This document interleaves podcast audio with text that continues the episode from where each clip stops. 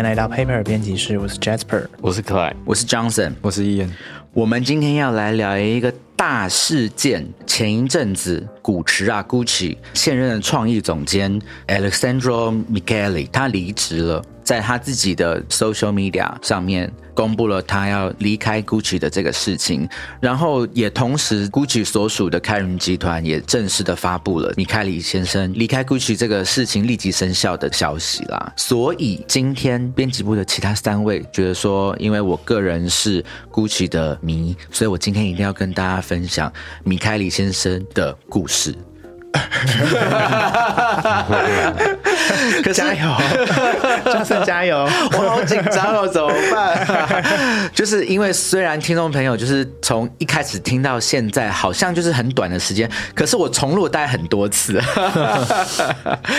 好啦，其实老实说，就是与其说我是那个 Gucci 的粉丝，我应该是米开里的粉丝。对我是很被他的这个设计风格跟他的作品所吸引的。一开始，我现在要问在场的三位，你们觉得目前就现代 Gucci 的风格是什么？你们随便丢一些字眼。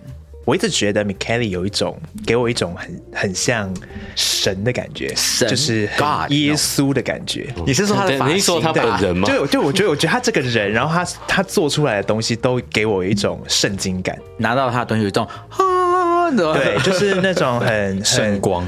很宗教，然后有，我一直觉得他蛮可以做一个邪教的教的 教主。那我我我是不是他的那个教徒？他信徒，对，他是信徒，奉献最多的那个人。是，对他一直给我一种神圣感，然后他所做的一些一切东西都是一个在他的这个邪邪教世界里面的疯狂的一些产物。对他给我感觉是这个样子。那那个对时尚比较生疏的伊恩，你有什么感觉？时尚小白觉得 Gucci 的感觉是复古的，蛮有以前七零八零的那种风格。对，年轻人好像都蛮喜欢的。那你觉得嘞？可以分很多部分诶，在我眼中的米凯利是非常会说故事的。他就我常说他的古驰宇宙就是一个充满了各种魔法的炼金术。嗯，对他把所有的文学、历史、电影、音乐这些元素，他可以通通出现在一份新闻稿里面。对，就是会看不懂，所以大家就会很有给他一个就是称号叫做 database 王。对对对，蛮吓人的啦。对对对，嗯，但这但这是他说故事的能力啊。当然，呃，他创意部分是都非常。的好，就是他拍的那些形象广告啊，或者是他做的一些种种的，我都觉得非常的棒。嗯，对，包含在提倡多元文化或者是模糊性别这件事情，这是我最欣赏他的部分。对，那至于在服装风格上呢，我都跟我朋友说，哎。这些衣服我以前大学都穿过了，啊，就这样，就是复古风，复古风，古着，我都说它是古着风，对，它是古，就是古着风，对，对。对，运动外套啊，然后的格纹西装裤之类的，对对对。所以我觉得大家刚才都有讲到非常多的关键字，什么古着啊、艺术啊、艺文啊，还有一些什么文艺复兴啊。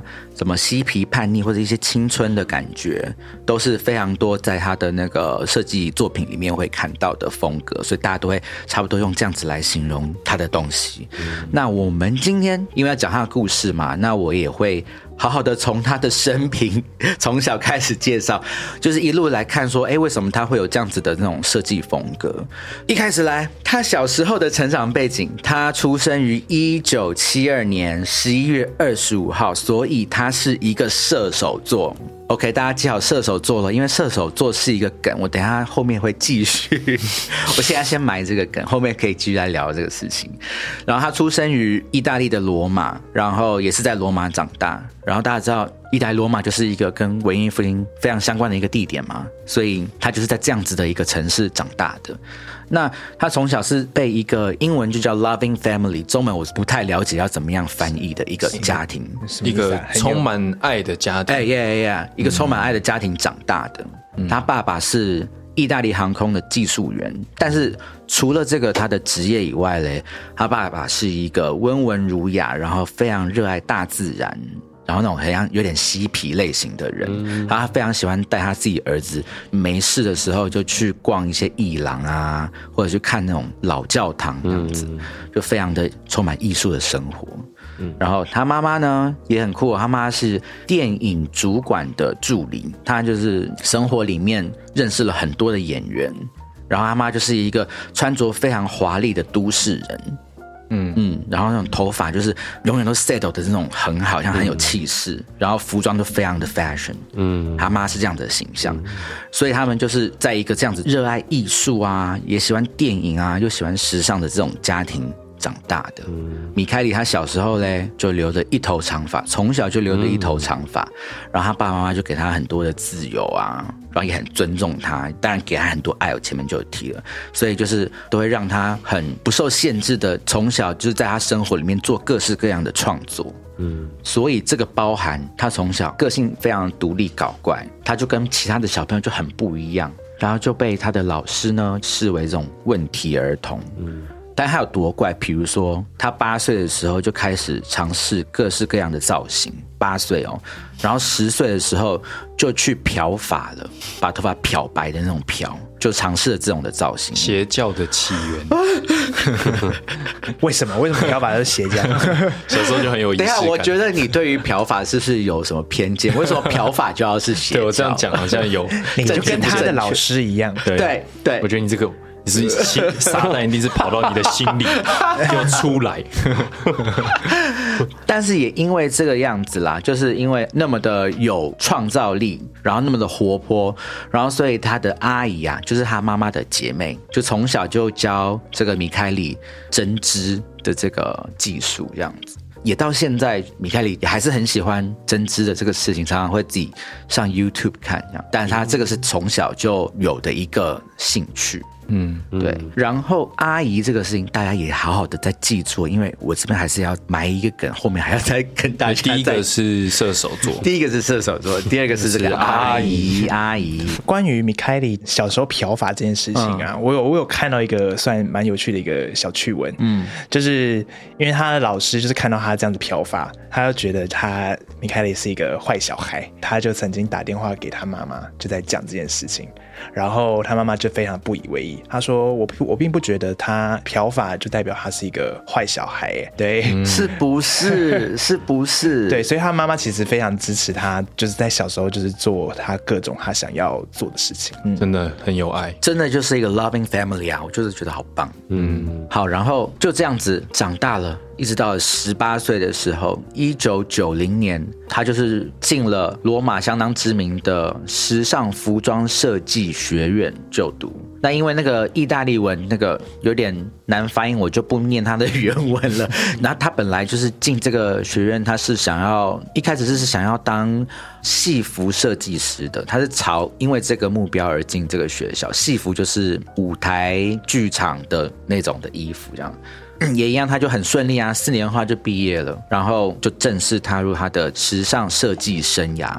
他第一个找到的工作就是我刚才我们有小小聊到的，他从小就不是跟他阿姨学这个针织吗？嗯，所以他就是进了意大利的这个针织公司上班，嗯，对，针织品牌上班。三年后，米开里他就到了 Fendi 上班。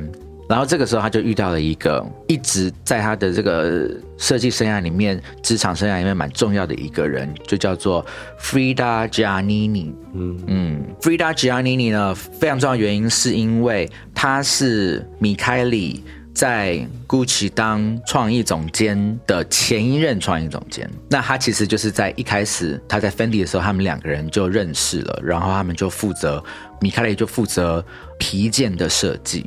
然后后来，二零零二年，就是在 Fendi 工作了四五年之后呢，首先是这个 Frida Giannini，他离开了 Fendi，然后他去了 Gucci 上班，然后也是在差不多的时间，米开里也是到了 Gucci 上班，他们都一起在伦敦的设计办公室，然后都是负责 handbag，就是包包、手拿包、手提包。反正就是包包，他们就是到了这个包包部门，专门的设计包包。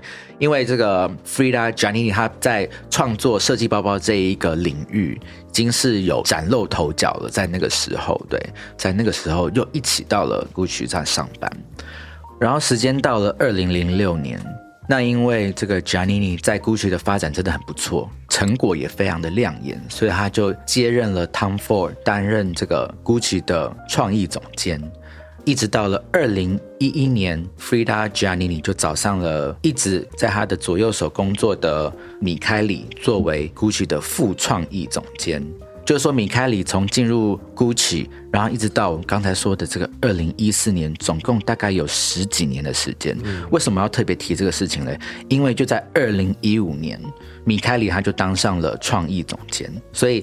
米开里他当当上 GUCCI 的创意总监之前，他就在 GUCCI 就是待了大概十几年的时间，这样非常的漫长。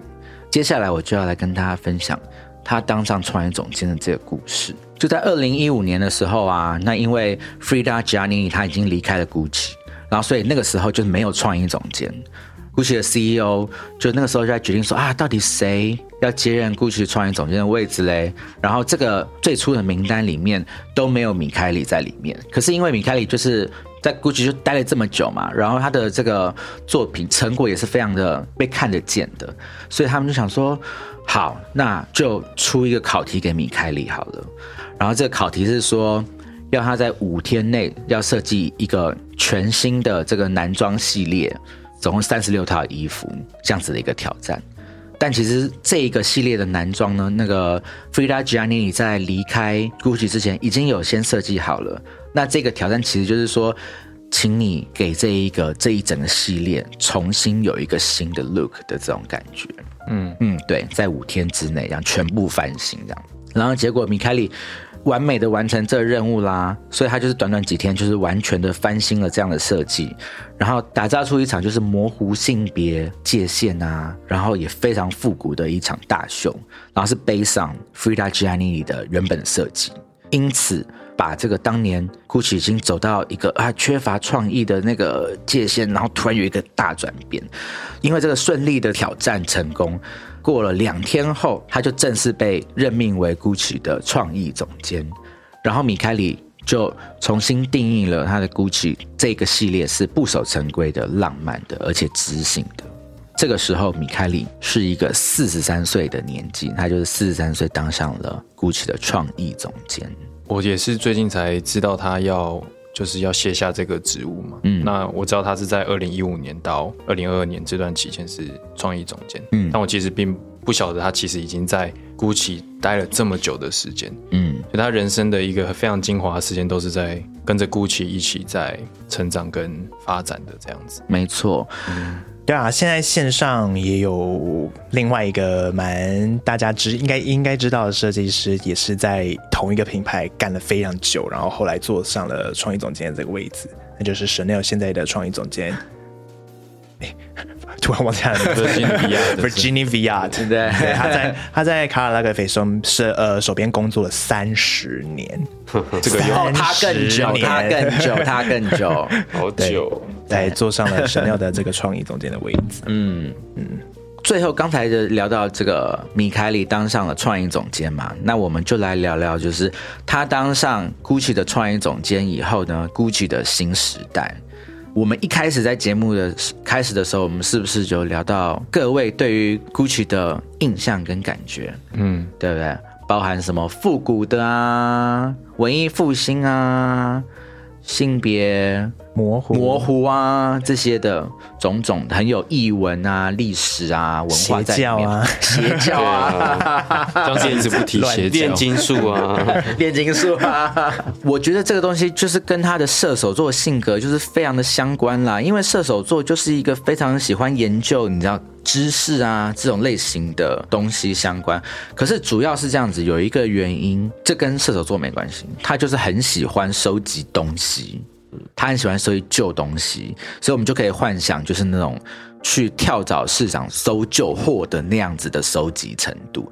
比如说，他可以有一整系列的那种陶瓷瓷器娃娃啦，或者是那种非常非常老的《爱丽丝梦游仙境》的绘本啦，这样子，他都喜欢收集这种的老东西。嗯，对，哎。为什么要笑？没有，因为他刚说跳蚤市场，就想到就可能会有一些沾染到不好的听起来都有点灵听起来听起来都有点邪，就是会可能不好会有的气息或磁场的物因为应。该有一些灵魂。会有灵电。影都喜欢这样子，对对对而且你刚刚是说瓷的娃娃，对对对我以为你要说瓷杯、瓷盘之类的，结果是瓷瓷娃娃瓷娃娃听起来超邪。然后就是他有说过了，他就是说我很容易被老东西启发，我对于未来一点都不感兴趣，因为那根本不存在。我喜欢高级定制服，也喜欢古着，还有街头风格。我认为将这些风格混合出来，就可以创造出新东西。嗯，对啊，所以这是他为什么他的创作的作品里面有这么多这种的感觉在里面。我觉得还有另外一个原因啦，因为他的一个 long term 的另外一半、partner，他有一个非常长久的 partner，他们并没有结婚的一个同性伴侣，对，是个教授，是真的教授，是真的教授，哦是学校大学的教授。嗯那是是什么的教授？我跟你说，因为你知道大家都不喜欢就是提说他到底是什么教授，所以就觉得啊，你看教授一定就很喜欢收集老东西啊。然后我去那个为什么教授喜欢收集老东西？因为听完呃听完以后就觉得啊，他一定是个历史学教授或者什么、哦。对，因为他很喜欢一些那种，比如说你知道有那种什么植物老的那种速写的那种植物百科全书的那种绘图啊，那种嗯。的作品，他们就会收集很多像之类的东西，或者是什么鸟类啊、昆虫啊，像这种的东西。嗯，大家就觉得啊，那她的这个男友一定是一个什么历史学家、植物学家或什么之类的，就不是，他的是沉香所。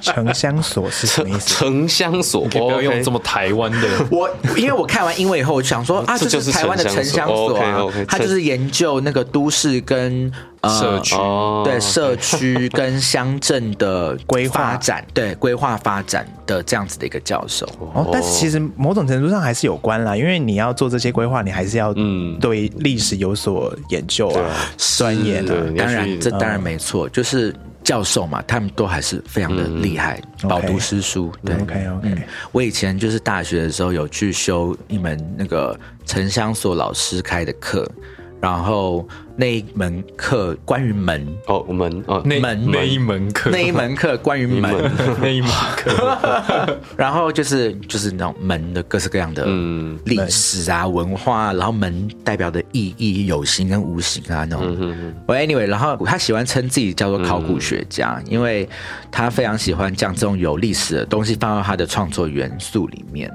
他也说过，就是说一个东西如果没有历史背景，它就没有任何意义了。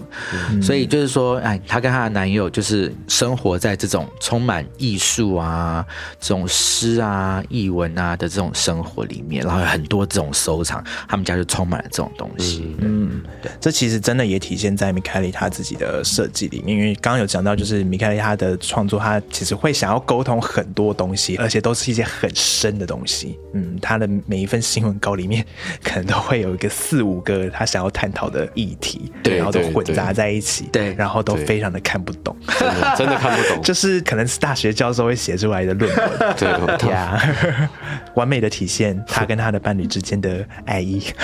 真的也说不定他们的那些字眼都是有一些那种暗号在里面。对。啊，说藏头诗，好棒！结果每 结果每一季的那个新闻稿，其实他们都是他们的情诗。哦，这很浪漫呢。我跟你说，因为我真的觉得米开里，当然啦，他的设计的作品就是这些年来，这样几年呐、从七年，七年来啊，就是这些东西真的很多，对不对？但是我一直觉得他的作品就是都是以爱为核心。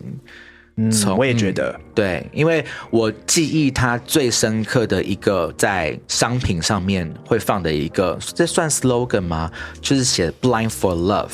嗯嗯，我就觉得啊，而且 “blind for love” 的东西到现在还有在继续出，这样真的是为爱盲目。说到这里啊，就是大家有没有感觉到他这个身为射手座的这种个性，就是很喜欢就是钻研这种历史，很对于知识真的非常的求知若渴那种的感觉，然后都把它体现在他的创作里面，追求终极的知识，真的哎，我觉得这个事情在 Jasper 身为射手座身上，我觉得你还好，可是我觉得这个放在 Ian 身上，他完全就是一模一样的方式在体现呢。怎么说？就是 Ian 的写文字的方式，不都是要做研究的？要从盘古开天说起。我觉得你，我觉得你跟米开里真的也是比较蛮。搞不好我看 Gucci 的那个我看得懂，只是我都没看过。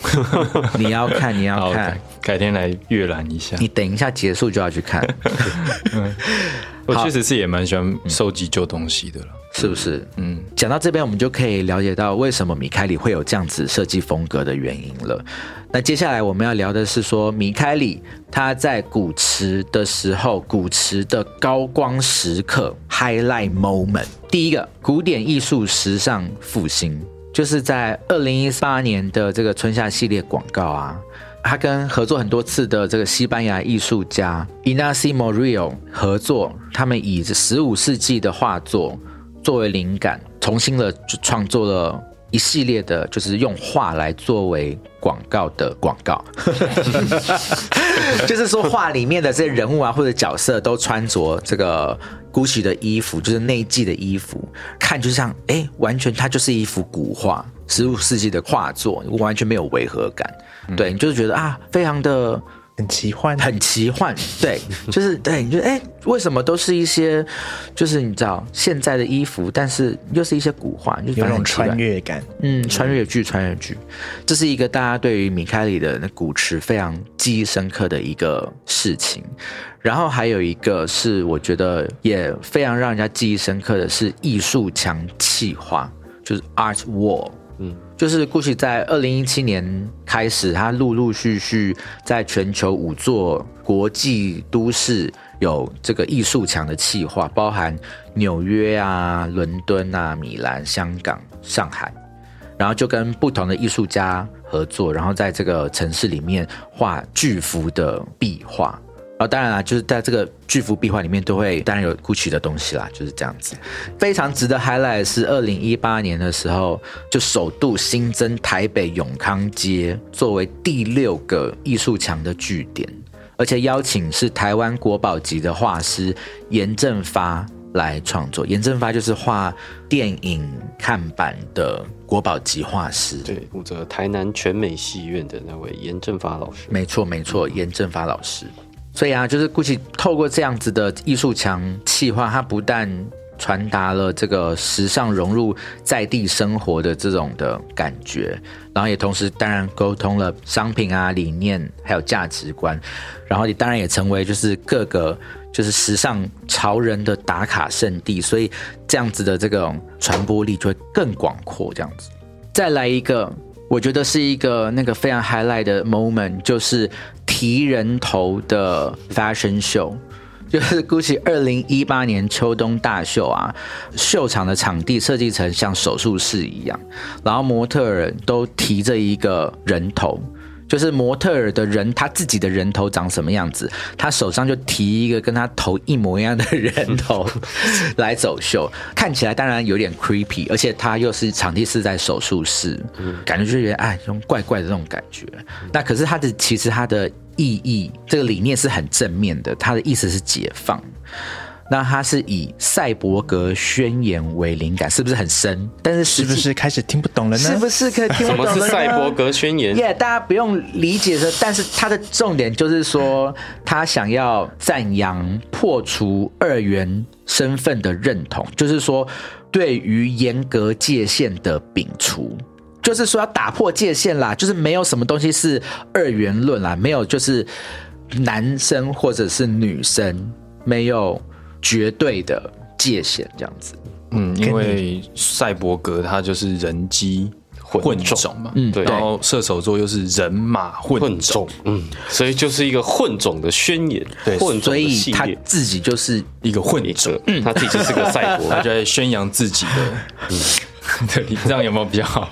快速理解他在做的这个东西。其实大家听到赛博格也不用太紧张啊，简单说就是刚刚伊人有提到，它是一个人跟机械混种，也就是有机体跟无机体混种的概念。嗯嗯，对。那我们可以想，就当初这个宣言出来的时候，它其实有预告了我们现在人类的生活方式。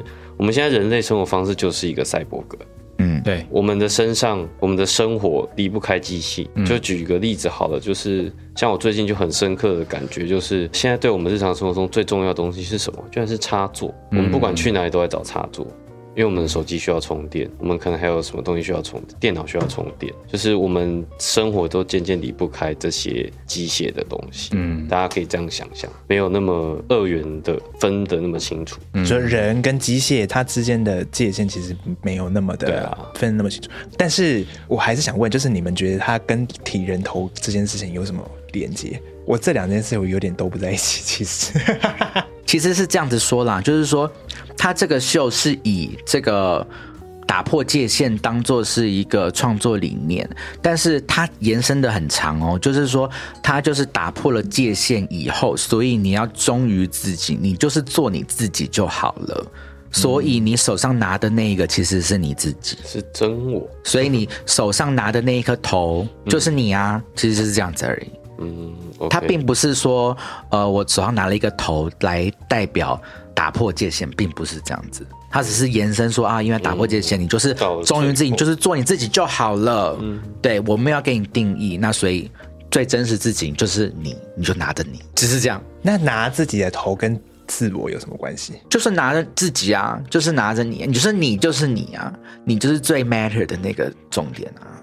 哦，用一个词叫象征，象征，就是你，你。等一下，等一下，我觉得这个，我有点，我觉得不公平，我觉得不公平，因为我常常会问你这样子一模一样、差不多类型的问题，你都会回答我说啊，他就点题啊。好，这这一题我要帮江神说话，对不对？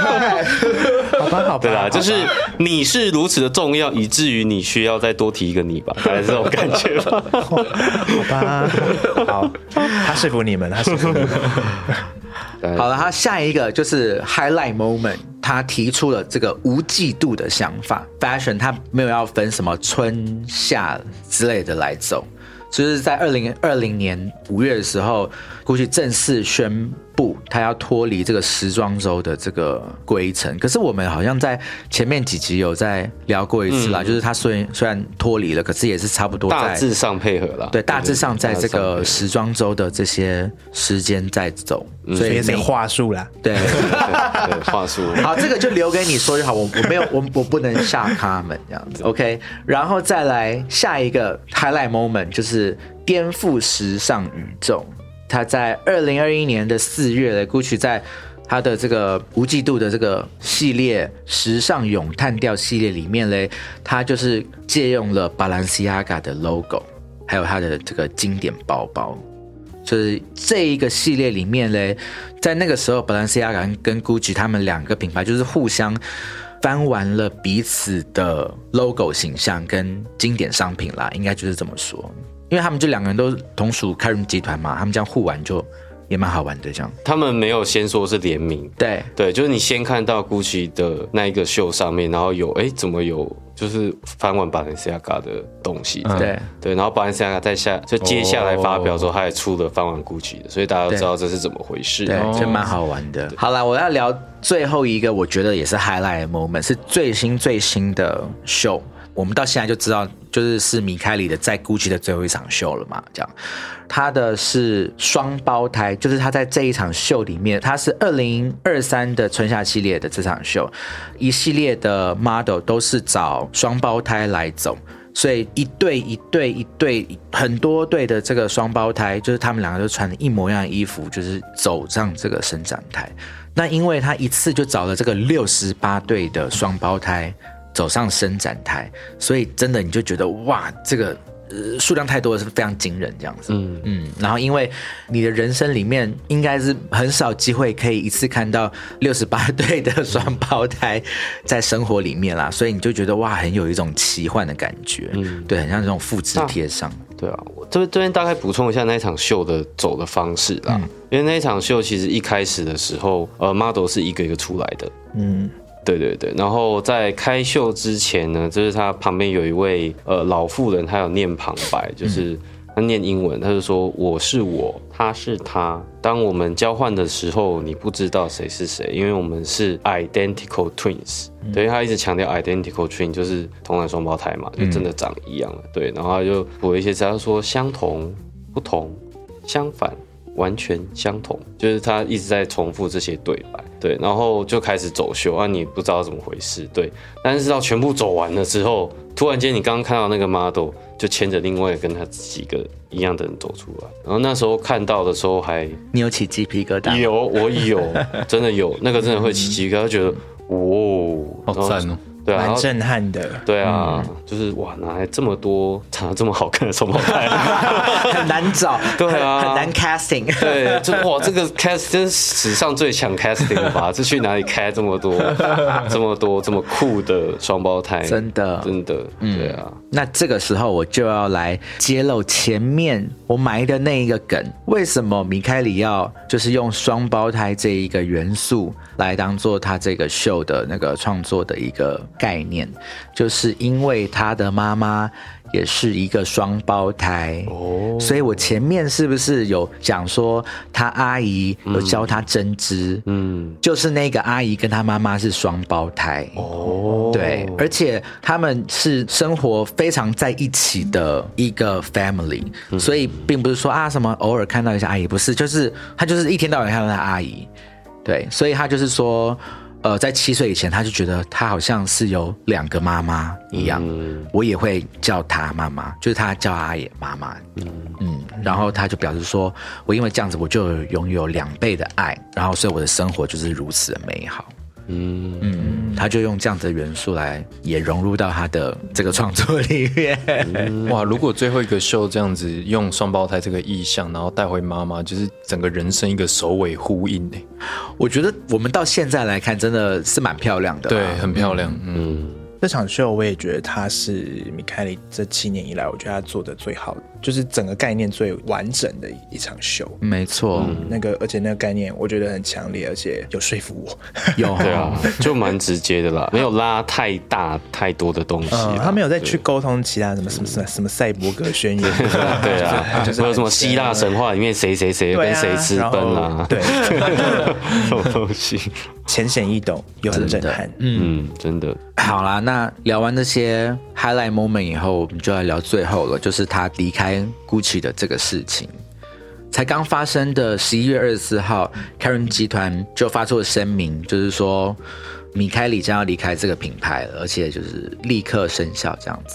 嗯，大家都在推论一些原因啦。可是很奇怪的是说，因为米米开里他其实进入 Gucci 以后，真的帮 Gucci 带来很好的业绩。而且它的这个销售业绩是倍增的，嗯，对，比如说二零一七年它的营收就有超过爱马仕哦，哦，这个很不容易，真的，而且品牌价值还有一度就是超越过 LV，就品牌的那个市值，嗯，对，那但是大家估计说，那如果它的这个业绩这么好，那最后为什么还要让他离开？哎，他其实是在他上任之后，他已经是蝉联就是大家最喜欢的品牌的第一名哦。对，没错。但是最近的这些数字，让开云集团不得不再给他很多的压力。比如说，刚才就是说，二零一七年他的这个营收很好嘛，二零一七年的时候销售增幅是百分之四十五，到二零一八的时候。又开始往下降了，变成三七。二零一九又在更往下降百分之十三，然后当然后来就迎接了这个疫情嘛，所以就是更暴跌这样子。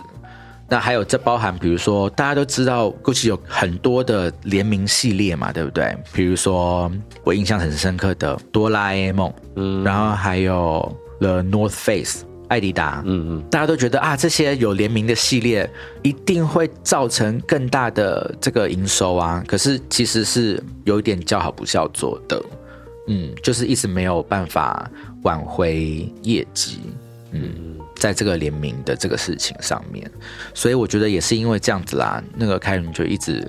给米凯利蛮多的压力，然后也造成他觉得说啊，他这样子的情况下没有办法做更多的创作。